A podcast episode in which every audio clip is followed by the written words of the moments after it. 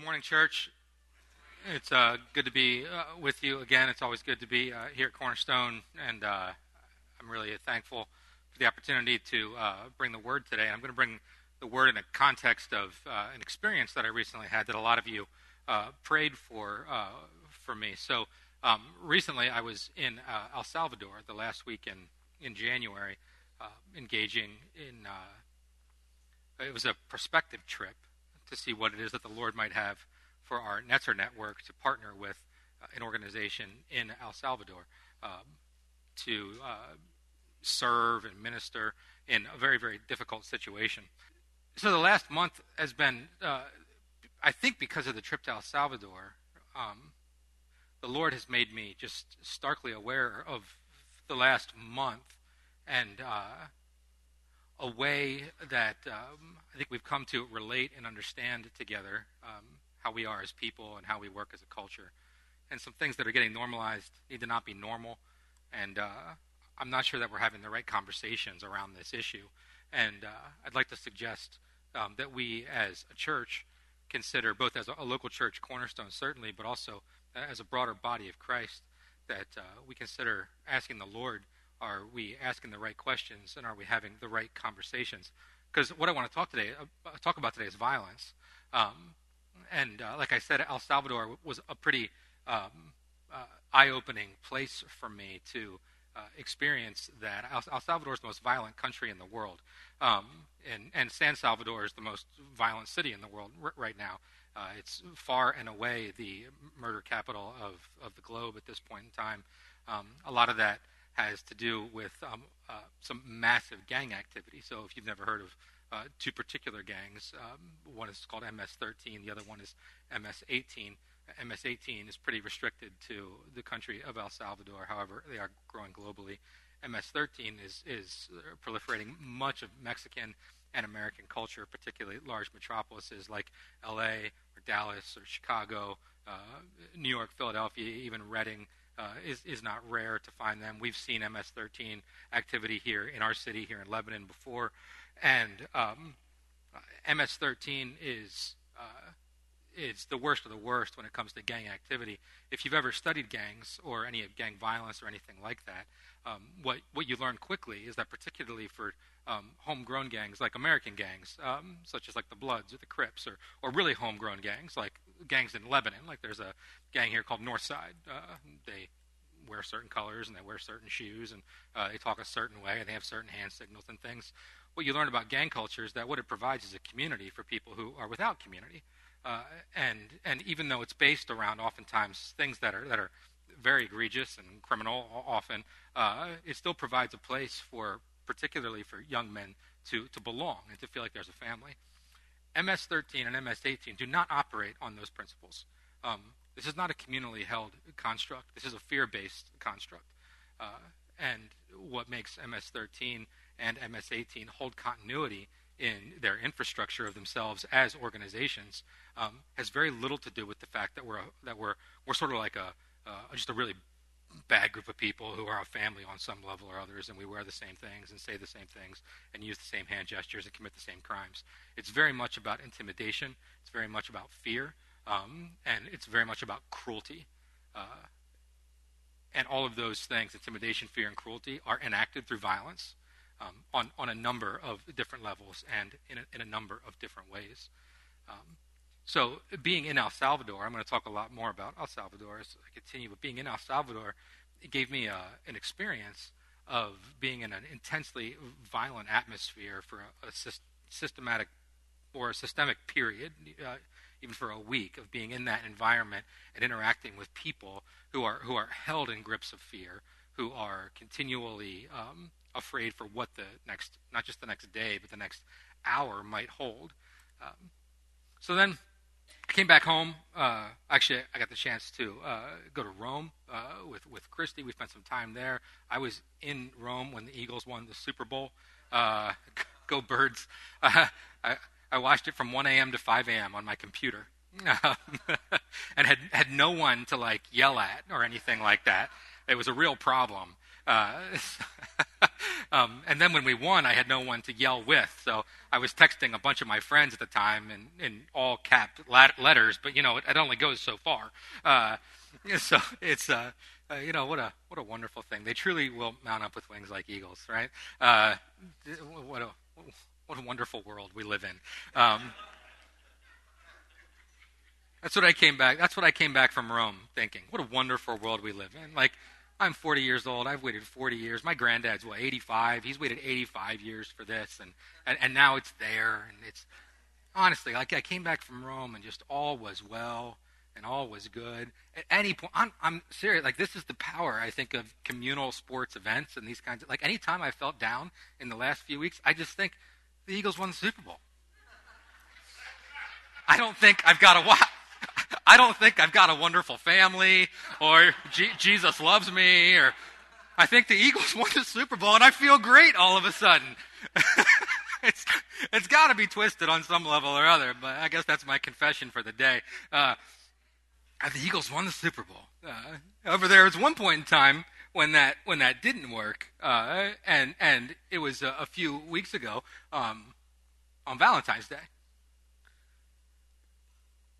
so I'm coming back from El Salvador and, and this this picture of, of extreme violence and, and engaging that, and I'm back home for about a week, and uh, then the shooting in, in Parkland happens, which I think it's very very important for us to, to not hold Park. Right now, Parkland's getting a lot of noise, um, and everybody's aware of that, and there's all kinds of conversations happening from a lot of different directions, um, and I think that that's uh, uh, a, a good thing however, it's important that we don't hold Parkland in isolation, um, but that we actually allow for this to be a, a way of us to think about, you know, what what does it mean for us to be experiencing as as a country uh, violence in such regular patterns of regularity in our schools where our kids exist, and uh, I think it's it's easily and quickly forgotten um, when we think like, how could this happen, and our minds are so blown by the fact that one kid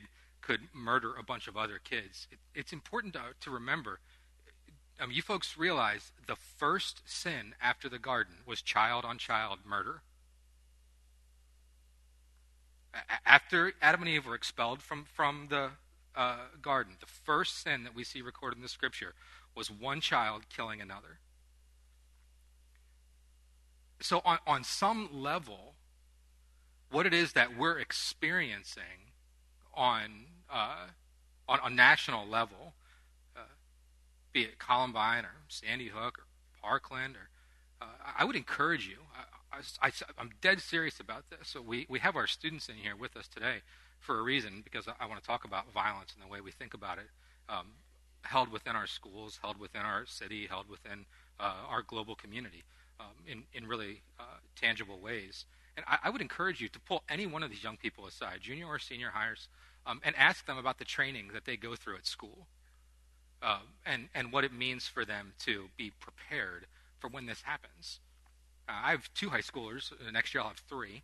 And so when this kind of stuff happens, it hits really, really close to home, uh, just from a purely personal dad level, you know. Um, but uh, you know, I, I actually wrote a blog post about this on Theocal. You can look it up if you want. But I just remember, I mean, every year my kids are engaged, and your kids are engaged, and our collective Cornerstone kids are engaged in training around what happens if if a shooter comes into the building.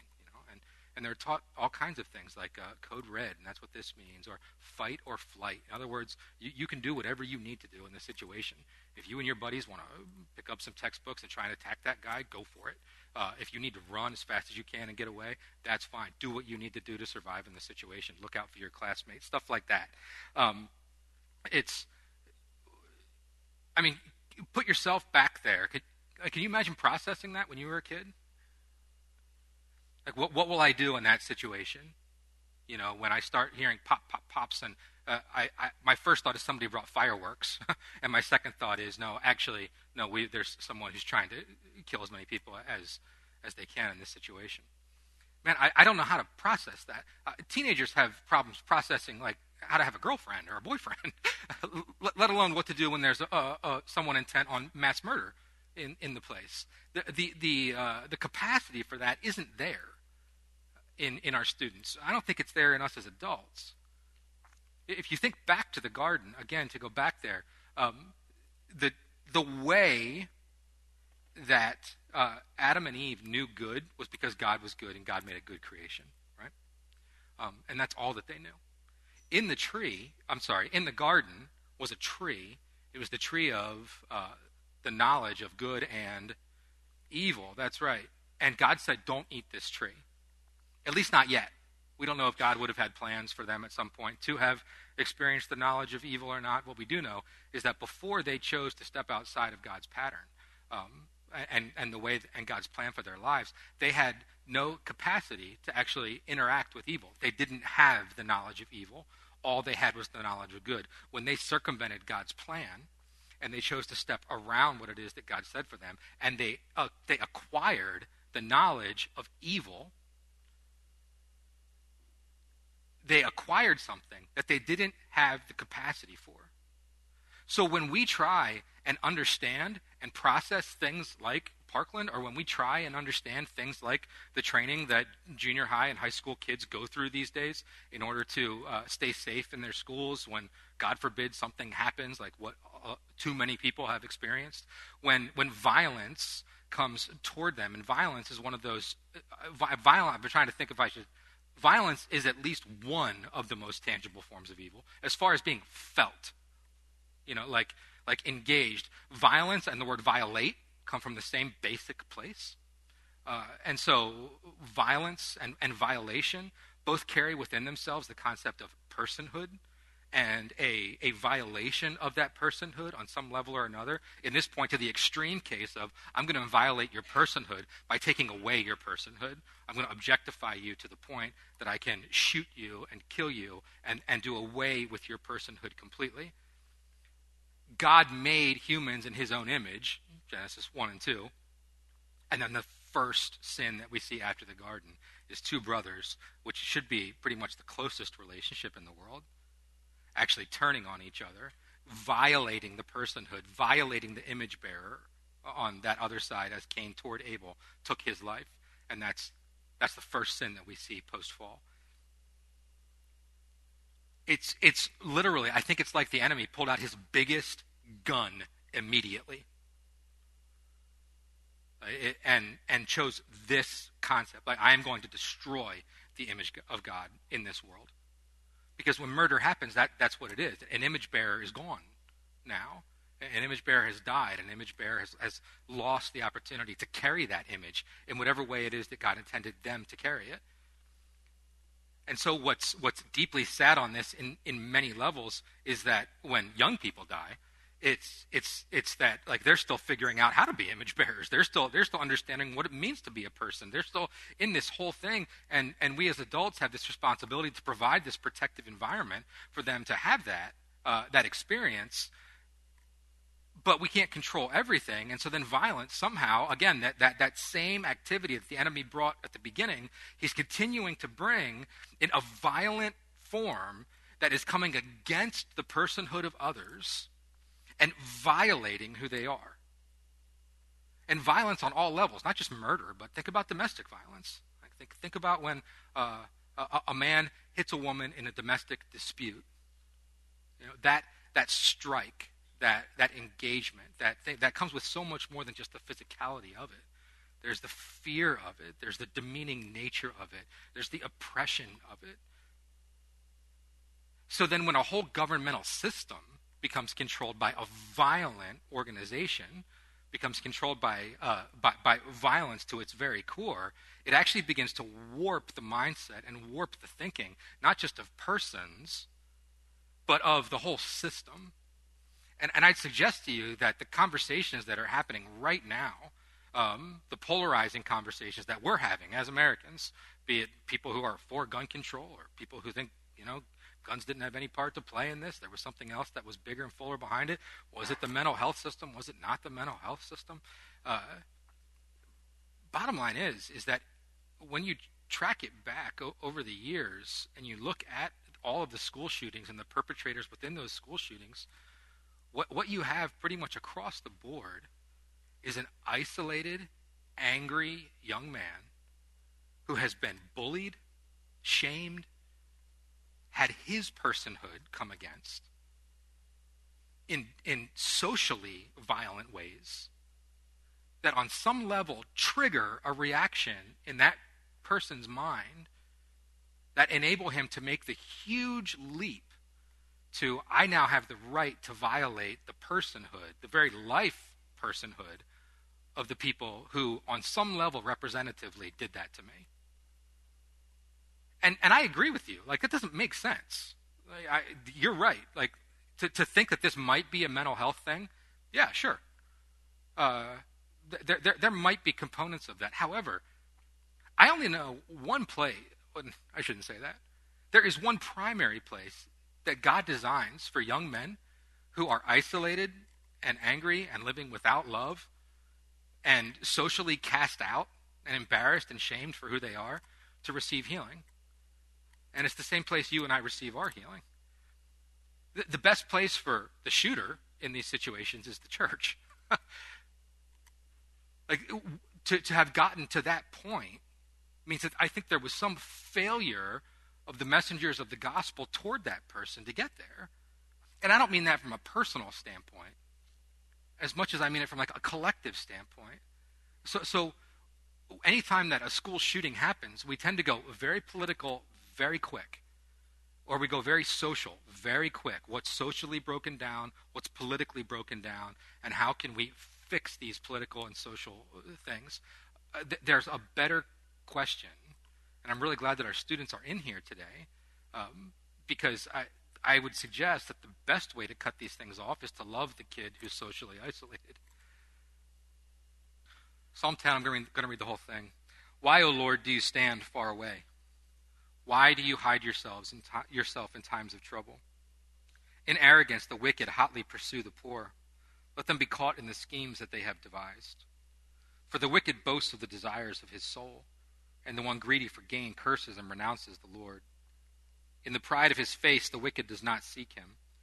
All his thoughts are, There is no God.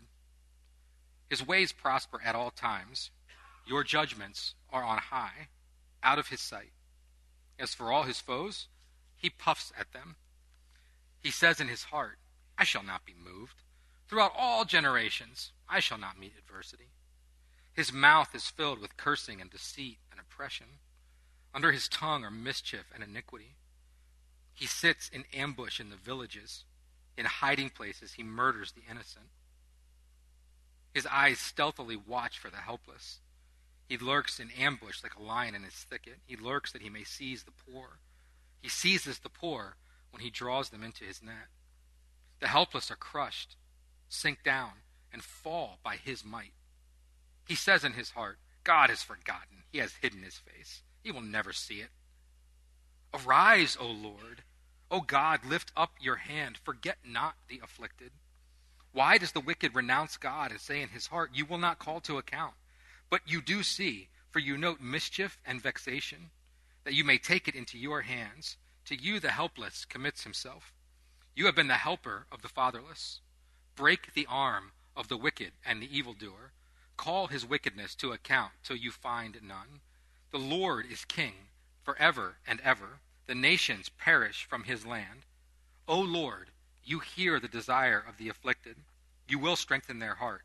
You will incline your ear to do justice to the fatherless and the oppressed, so that man who is of the earth may strike terror no more. The, the psalmist here is speaking both from a place of personal experience and also from empathy. Um, and the grand theme of Psalm 10 is that is that theme of injustice. And the question is like, why does this stuff keep happening? Have we not all been hearing that question and asking that question for the last few weeks? Why does this stuff keep happening? Uh, I would suggest um, that that was a major theme for our time in uh, in El Salvador. So I just want to tell you a little bit about this place and about um, a society gripped in by violence. So um, this is uh, El Salvador is a small Central American country. It borders the Pacific Ocean, um, and it's basically composed of 300 volcanoes. Uh, just volcanoes everywhere uh, around, the, and and they still like erupt and stuff. We went to this like big big field where there was miles of just black lava rock. It was amazing. I've never seen anything like it. And this is the city of uh, San Salvador, right down right down in here. About seven million people exist live in the whole country of El Salvador. Uh, that's what it looks like at night. So that's you can see a little bit better the parameters of, of the city.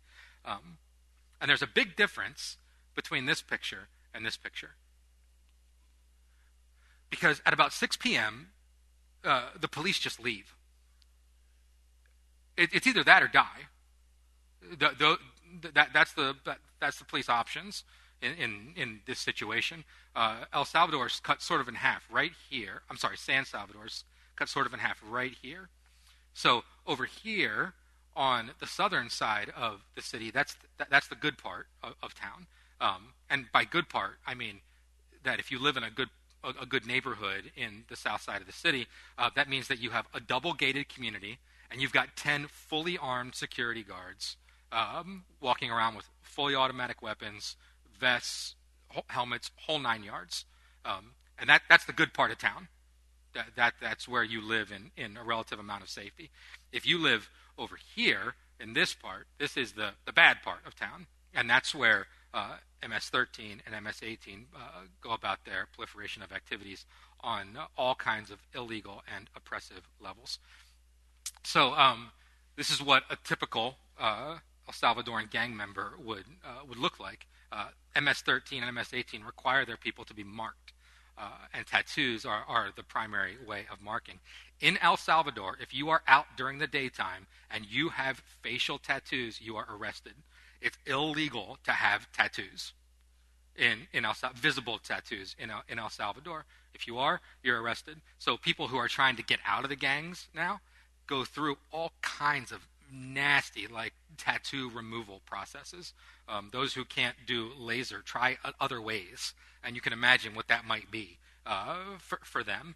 Um, so uh, the uh, uh, the gang members uh, operate according to intimidation and fear. This is a pretty intimidating picture, uh, and it doesn't just um, limit itself to MS-13, but this is MS-18. You'll see the numbers on the face, you'll see the numbers on the arms and the hands, oftentimes um, marking their territory. And uh, the gang violence every night picks up. It's quite literally gang war each night on the south side of, of the city. If you live in that part of town, you just go in and to your homes and you pray that something doesn't find you. Uh, but there is quite literally no one who lives in this country who has not been touched either themselves or one degree away in a relationship um, in some deeply violent way uh, from the gangs. Uh, women are recruited into the gangs uh, just as well as, as men. Um, and uh, they're required to mark themselves in the same way. This is a young lady uh, being ministered to by uh, the Abigail Association, by the group that we were working with. Um, and she's now left the gang uh, and is trying to live a semi normal life. They have her in a safe house because she knows a lot. Um, the women in the gangs um, exist pr- pretty, pretty primarily for the purpose of being used as sex objects and pawns in payment for things. Um, in so doing, they're, they're given the things that they want, be it, be it drugs or material possessions or whatever. Uh, however, they do have to, I mean, can, can, you imagine being a young lady? Imagine being this, imagine being this girl and, and having left the gang and now trying to live the rest of your life with this big 18 on your face. And, and having a daughter to care for. Uh, Janice and, and her team met this young lady in prison uh, there are so many women being incarcerated in El Salvador through gang activity that uh, many of them are pregnant, and they're actually allowed to have their babies while they're there. Their, their kids can stay with them until age six, and then they're taken away. Which means that women prisons, maximum security prisons uh, in El Salvador, are filled with about as many kids who have never done anything wrong as there are uh, uh um, you know violators in in those same systems. Uh, to say heartbreaking is like that's just way too easy of a word. I don't know quite how to explain like the pain that these kids grow up feeling and how isolated they are. And and El, El Salvador has just started handing out just huge sentences. So um, a girl who commits a violent act um, can get put away for 20 years. And if she's pregnant when she gets put away, that means that her her son or her daughter is literally an orphan. Uh, as, as soon as that happens, imagine your six-year-old being wrenched out of your hands, and you never seeing your mom again. Chances are she's going to get killed in prison anyway.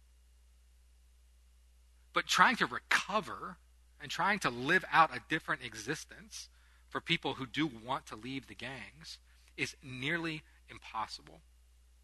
Right now, there's a huge deportation that's happening of El Salvadorans from U.S. from the U.S. back to El Salvador, and uh, these men and women are coming back with deep knowledge both of the operations here and of the operations there, and so they're a danger. They're coming back, and the people in San Salvador don't know what they know.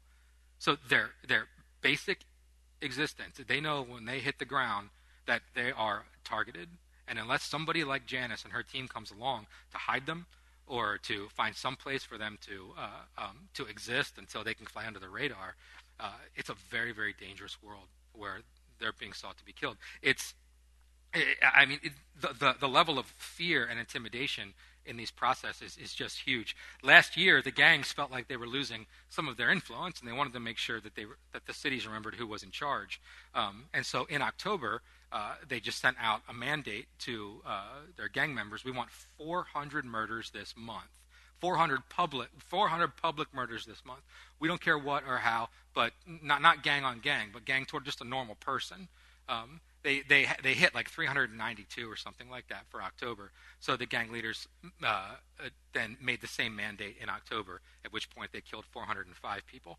Um, so that's like 800 people uh, murdered for no good reason in two months in order to expand that feeling of fear and intimidation. Uh, we went to uh, a Hope, the Hope Center, um, which is, I'll show you some pictures of it soon, but the Hope Center is where Janice does, uh, and her team does tutoring and education uh, for kids. In, in, El Salvador, the resources are so, uh, um, they're, they're, so tight that there isn't the ability to uh, um, send your kids to school all day. So kids go to school for half a day, and then they switch. You know, you have morning and afternoon, but that's all kids all the way K through 12, uh, which means you're not getting a full education. So Janice and her team, uh, they supplement that with tutoring and literacy programs and all kinds of cool stuff based around the gospel. And uh, we were at the Hope Center in the south side of town, the bad part of town, um, and but they don't want any trouble from Americans. So you just you roll your windows down when you drive into these areas. They see you're a white person, and you're safe. Uh, supposedly. And um, so you're at the Hope Center. We're at the Hope Center, and they wanted us to go and pray through another building they were thinking about purchasing. This building was just simply down the block and then up the block a little bit. It would have been like walking uh, to uh, Harding uh, Elementary School from Cornerstone. It would have been that far away. Janice wouldn't let us walk there. We had to get in our cars and drive to Harding in order to just get out and, and walk in. Um, and you drive through these areas and you see the curtains move. People are watching you. You know, you're there.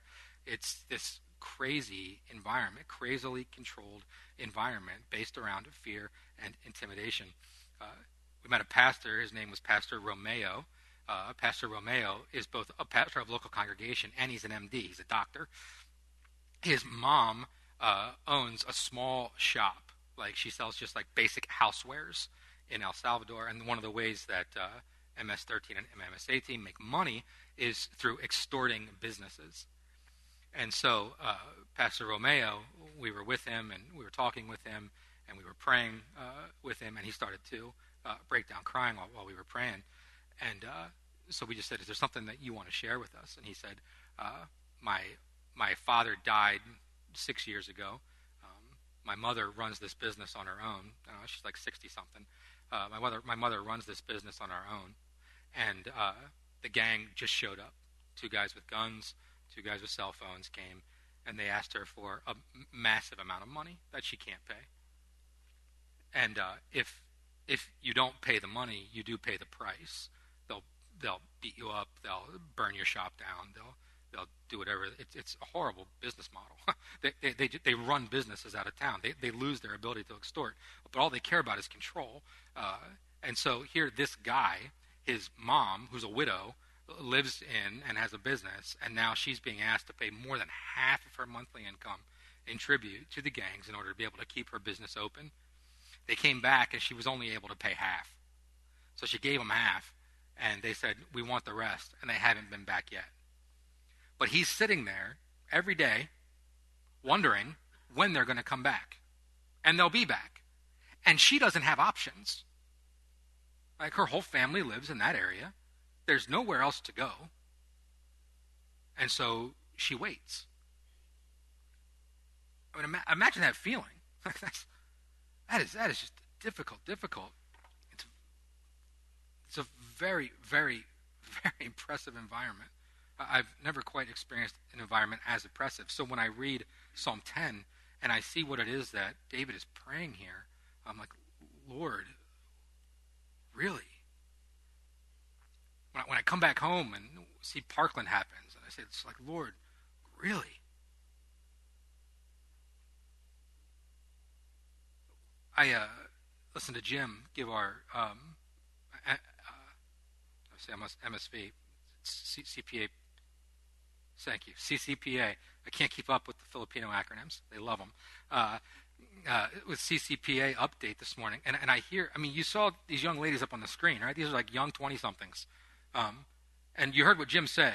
They thought they weren't going to be able to go back because of a war that was breaking out in their territory. You know, like, this is. My daughter's 15. In five years, she'll be 20. I'm not cool with that. Hey, Dad, I think the Lord wants me to go to uh, the territory of Abu Sayyaf and um, uh, cook on charcoal every day, eat rice every day. That's it, just rice, and minister to people who are constantly in threat of their lives. God knows when uh, the barrio is going to break out in, in, in violence. What do you think about that? no. You know, because on some level, I want you to be safe, right? But these girls are stepping toward the violence. They're, they're moving toward it. And people like Janice Watkins, this woman I want to tell you about, are, are moving toward it and, and her team. Um, this is just one of the areas. This is this is Center City. It's like if you go to Philly, this is where uh, um, like like the city hall would be that basic area right there. Um, this is what the gang did to it. it's completely lifeless, um, and it's one of those areas where you just don't go there after dark. But in contrast to that, this is the Hope Center. And uh, this is where 60 to 100 kids come every day. Uh, that's Tim. That's not one of the kids. Uh, come every day after school uh, or before school to get extra uh, extra tutoring. Uh, rabbit trail. Did you know that this is how cashews are grown? That is a cashew. Sitting there talking to a pastor, and these things start dropping. It's like, what the heck is going on around here? Those are cashews. No kidding. They eat the fruit part. The fruit tastes like leather. Like pick your shoe off and chew on it. That's what it tastes like. And that's what. But the thing at the top is what hangs on the branch, and that's a cashew. And in that form, it's toxic. You can't eat it. It's got to be processed. Fascinating. Who knew? All right, back to it. These are the kids at the Hope Center. At least one of the classes. This is the afternoon class. Janice has a waiting list of 250 students for, for each section, for morning and afternoon. Like she just doesn't have the staff to handle m- more than that, or the room to handle more than that. So this other building we went to and looked at was was much bigger. Uh, and um, but these kids come every day, and they live in in these deeply oppressive, deeply violent areas. Many of these kids have seen people that they know murdered or beaten. They themselves have gotten beaten. Like the, the, the amount of stories and violation of childhood and of the person of children uh, in, in El Salvador is, is, is just huge. Uh, that's Janice, uh, Janice Watkins.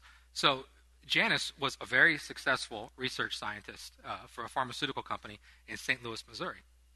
Actually, that was a cool connection Janice and I have. We, we both knew St. Louis really well. Uh, so she uh, she grew up in St. Louis. She was a very successful research scientist in St. Louis, um, but she was uh, uh, she got married young in life, and she got married to an abusive man, um, and so her marriage was marked by domestic abuse to the point where it got so bad she knew that like th- this couldn't continue. I'm not gonna I'm not gonna be alive. So uh, she and this man divorced, and uh, soon after the divorce, the, the Lord came to her. She's again very successful research scientist good good money, uh, good job. The Lord came to her and said, El Salvador is your new home. And immediately, she quit her job, invested her money, and moved to El Salvador. And she comes back for a few weeks a year in order to do some fundraising and to connect with some churches who work with her ministry. Other than that, she has lived in El Salvador nonstop for the last 10 years and has been serving and seeking to, uh, uh, to minister to the fatherless and the oppressed, people gripped in violence. Uh, a single woman uh, with a vision and a passion and just courage beyond courage. She is not afraid of anything. She will go anywhere in that city at any point in time. Uh, at 10 o'clock at night, she would go to those spots where I told you the police leave. Mm, she'll go there and do whatever it is needs to be done. She's, she's never been threatened. She's never had an issue. At the Hope Center, that place you just saw, uh, so back where Tim was, when you saw Tim, there was a building off to the off to the right. Someone donated ten brand new Apple computers uh, um, and and made a technology center so these kids can learn how to use the, internet and learn how to use education online. Um, you know, that's a lot of money, and it's a really nice. And there's this immediate immediate uh, fear of like, so. I mean, the gangs are gonna. They probably already know about this. What's going to happen? but they felt like the Lord wanted them to have a celebration to say thank you for this new technology center. So, so they had this big celebration, this big party, and uh, at the end of the party, there was a knock on the gate. Bang, bang, bang, bang. They opened it up, and the three regional leaders of that area for the gang were standing there, guns, posse, whole nine yards. And uh, they said, "Hey, uh, we heard about the computers. Um, we want you to know we appreciate what you do for the children in our neighborhood, and we're going to give you our protection. Nobody, nobody's going to touch. Nobody's going to touch these computers. Nobody's going to touch this place. The pastor who was standing there said, "We don't want your protection. We don't need it. We're protected by somebody way more powerful than you." That's awesome. That's so cool. Because on the one hand, you're sort of like, oh, these guys are going to, like, they're, they're not going to steal it. That's God's grace. That's tribute. That's control. And that pastor was smart enough to know it and to say, we don't need it. And they haven't had an issue at all. The guys are sort of like, okay. and, and they walked off. The, the, the, uh, the anointing, the amount of covering that the Lord provides for, for this is very similar to the anointing and the amount of covering that I feel like God uh, provides for our girls in, the Philippines. Like they just operate under this umbrella of safety. And they have these amazing stories, just like Janice has these amazing stories of what it is that God is doing in these oppressive areas of, of uh, not just violence on a, an active level, but violence on a passive level. Uh, the violation of fear, the violation of terror, uh, the, the, the way that it holds you in, in a grip and keeps you immobile. Man, just amazing, amazing what God is doing uh, in his people as they confront the things that want to tear them down. This is a medical outreach. This is another way that uh, Janice and her team get out into the community. Um, doctors, nurses, physicians' assistants come down to El Salvador. They do medical outreaches. And if you want to get served, then you get the gospel. so, so you go see the doctor, and then you go to the ministry tent. People pray for you. They tell you about Jesus, and all kinds of people come to Christ. It's an amazing thing. I have no idea how they follow it up. That's one of the things we asked about. This is, a, this is a, one of the groups of pastors with, with whom we met. So these are all men and women who serve in the city, and they have local congregations within the city that they serve, and they have no money.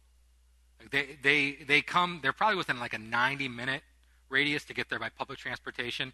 Um, however, uh, this guy right here, he came and he said, uh, I used my last 50 cents to get here on the bus. I have a 12 mile walk home, which I'm fine doing. But if anybody has 50 cents to help me get the bus, I'd love to do that. so, so we didn't give it to him. His friends did. Like they, they Im- immediately stepped toward it. All we have was 50s, right? So it was like, give him the 50. Well, we'll talk about that. Uh, these people, uh, Tim and I it was just like they were drinking from fresh water because somebody cared about them. They didn't I mean, yeah, we we we talked to them about the church. We talked to them about Netzer, about our own regional network of pastors, and about their regional network of pastors. Um, where is he? Oh, he's taking the picture. Pastor Almero leads this group, uh, and he uh, he was like, "We want to get together more often, but we don't have a way to get together more often." So somebody, uh, a, a Netzer donor, actually a couple Netzer donors, had given Tim and I 800 bucks that we took down with us in cash uh, to to El Salvador to serve these pastors. With eight hundred dollars, we're going to be able to get these pastors to a central meeting location, a nice spot. We this room right here was like as big as Cornerstone's office, and there was like forty of us, just jam packed. And I was sick as a dog that day. I don't know, I, something was going on my stomach, and it was hot and it was oppressive. We're going to be able to rent them a really nice room. We're going to be able to provide them with a meal we're going to get them there and back, and we're going to get them all new Bibles so that they have something to uh, good to read out of. And 800 bucks is going to make that happen for a year and a half. Right? I, I mean, it's just like um, amazing stuff. Janice has 250, 500 kids waiting that want to get into this uh, Hope Center. Um, medical outreaches are just they, are they're, they're going gangbusters. Um, Janice's point is this you can focus on the fear if you want to, but that's not what I'm going to do. Like we, yeah, is there a risk for what we're doing? Is there a risk for where we are day in and day out? A- absolutely. She's like, these kids take way bigger risks than any of us ever took. And then I think about that statement. These kids take way bigger risks than any of us have ever taken in regard to sending my kids to school each day. I mean, we we didn't worry about that. Th- those kinds of things didn't cross our minds. As as much as the nature of violence within our public school systems, our school systems, because it does happen in private schools as well, um, as, as much as the nature of violence over the last 30 years has drastically changed within our school systems. Um, I mean, you remember? I don't know, Maybe you had, but like when I was a kid, like yeah, we got in fights at school sometimes. That's what you did. If you get in a fight now, you're suspended for like five days, and don't let it happen twice. It's it's everything is on everything's on high alert. Don't make a silly comment in school. You make a silly comment, you're in big trouble. Like you, you just don't you just don't do that. You our, our, so our kids are going to school with not just physically, but they're watching themselves. They're afraid on a number of different levels of, of like this changing world that, that, that they live in. And they're facing risks that you and I didn't face. And growing up in a world that you and I didn't, didn't know. And, and then you throw in all of the passive violence that can be found on screens. I mean, did anybody else cry watching those videos of the sh- while the shooting was happening of these kids and in in these various areas like it was just and and and the way that then passive fear can find its way to you because it's so accessible man it's just like it's more than the mind can handle and if god doesn't intervene like i don't we, we don't have anything if god doesn't intervene but i think that and hear this hear me hear me carefully because i don't want to overstate this I don't want to say something wrong. But, but for God to intervene means the church has to intervene. It, means that we have to intervene. If you're a student here, it means that you have to intervene. And I would strongly encourage you to intervene long before any socially isolated person thinks about picking up a gun. Intervene by seeing who's being marginalized here, who's being left out. Who is the angry, sullen person? Where's that coming from? And not just, should I be afraid of them, but rather, Jesus would love them. How can I love them? Which might just mean you sit with them at lunch. You know, it might just mean you ask them a question in homeroom. We as parents, I think we get so busy protecting our kids that we live under the illusion that our kids are protected. Our kids are very much at risk, and not just from school shooters. Our kids are at risk from multiple and various myriad things. And we spend a lot of our lives parenting, trying to react to what it is the world is giving us. That's not Christian parenting. Christian parenting is not reactive, Christian parenting is active. Folks, our kids are already at risk. So let's teach them how to live riskily in Christ. let's teach them how to step toward the people when Jesus says, Bless those who persecute you, pray for those who use you wrongly.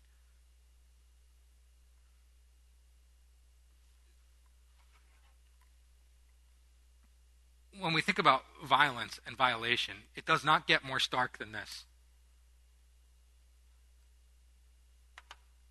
we live in relationship with a God who has not doesn't just know about violence, but has experienced it to the nth degree. Who has known and been and had his personhood violated and had his life taken from him. Even standing before people who confessionally said he hasn't done anything wrong. And yet we are still going to dehumanize him and take away his dignity and strip him and beat him and kill him publicly in a slow, torturous manner. And the, the violence that so much of the world is experiencing, active and passively, is violence that Jesus fully experienced in his crucifixion experience. Jesus himself was isolated socially. Jesus himself was betrayed by the people who were closest to him. Jesus knows what it's like to be oppressed. Jesus knows what it's like to be left. Jesus knows what it's like to feel completely alone. Jesus is in all these places. The cross is the power of God in speaking to these things.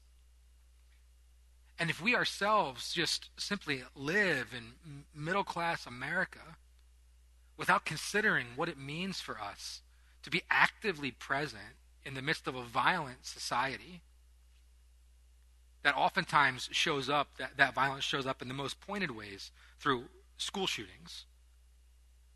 Or if we can live without the context of the fact that, I mean, we live about 90 minutes ish from Harrisburg, Baltimore, and Philly. We live a few minutes from Lancaster City. We live a few minutes from Reading. We live in Lebanon. Violence touching in deep, strong ways all of these places and violating the personhood of people, both actively and passively. If, if we can live without thinking about that in terms of the cross, I think that we're missing why it is that we're here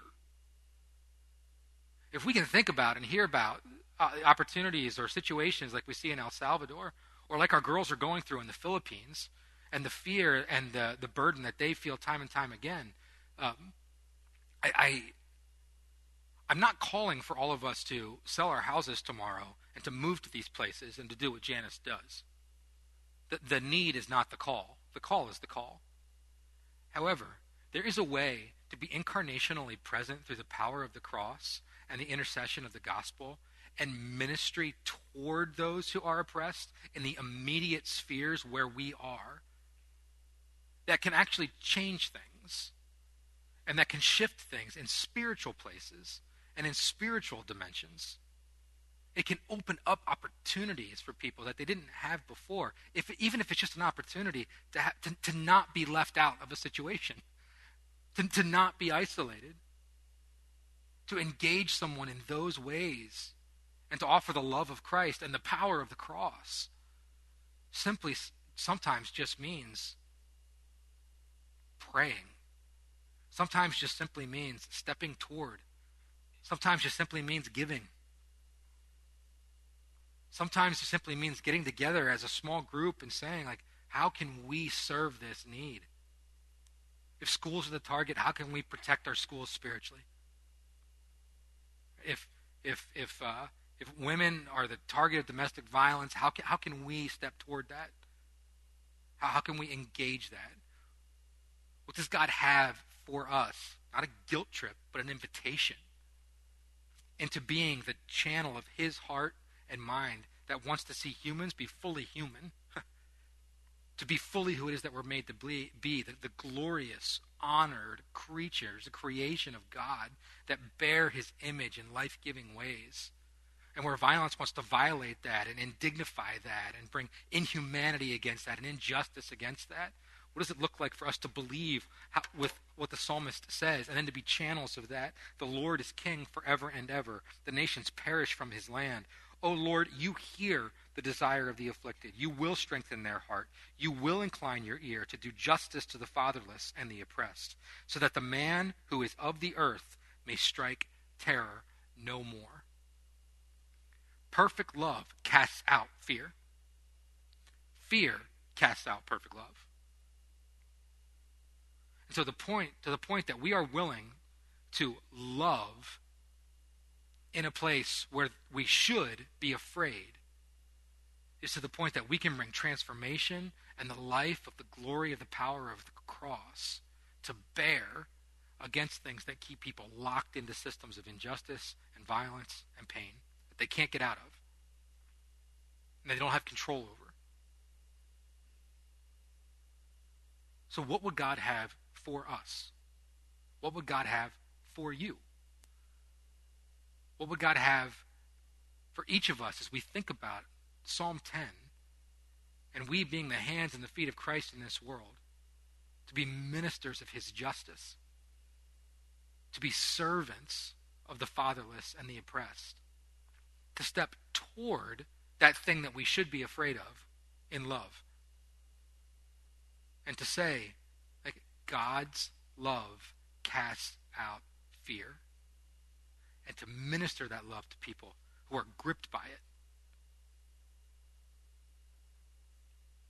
The opportunities for us are, are all around us.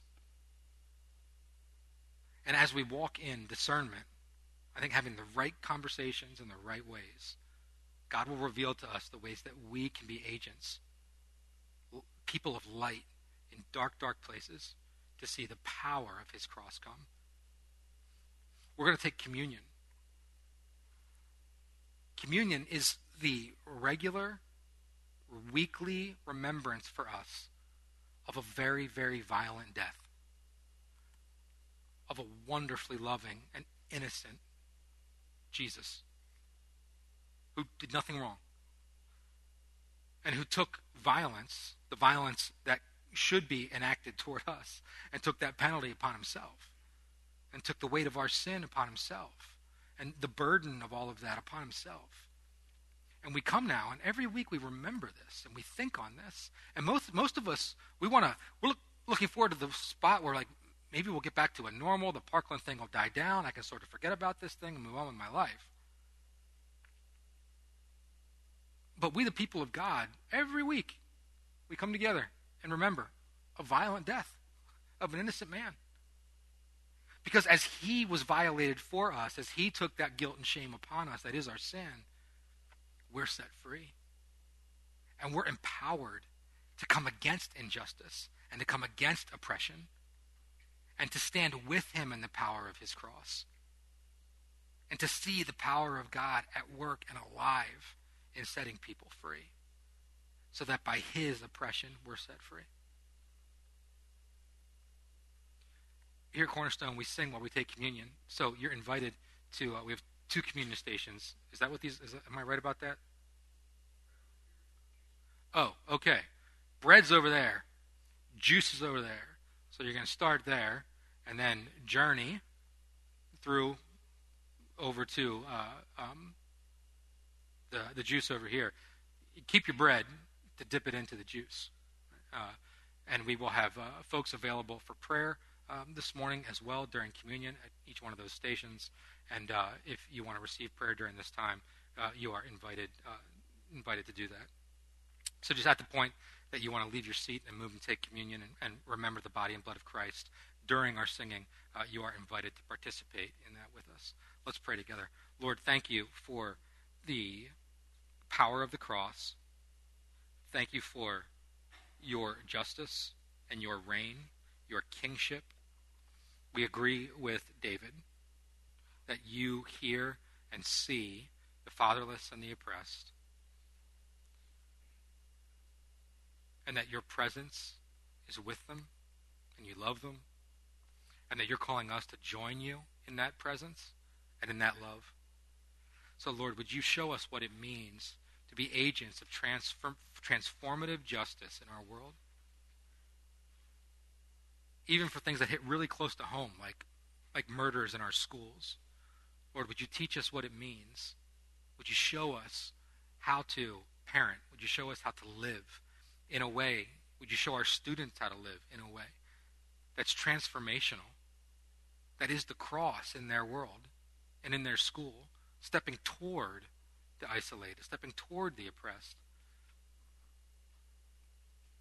Lord, when we think about pieces and parts of our world that are gripped and held in violence and injustice, God, we how long, oh Lord, will this continue? How long until you declare a complete end of this? So, Father, we call on your justice. We call on your righteousness. And we pray, Lord, that you would bring your justice to bear against injustice and destroy it, God, and lead the captives into freedom. Set the oppressed free. Hold the heart of the fatherless through your fathering love. We bless you, God, and thank you for the truth of the cross that we partake in now. At the night that you were betrayed, you said to your disciples, This body, this bread is my body. Take it in remembrance of me. This cup is the new covenant in my blood. Take this as often as you do in remembrance of me. For when you eat this bread and drink this cup, you proclaim the Lord's death until he comes. So we proclaim you now. In Jesus' name, amen.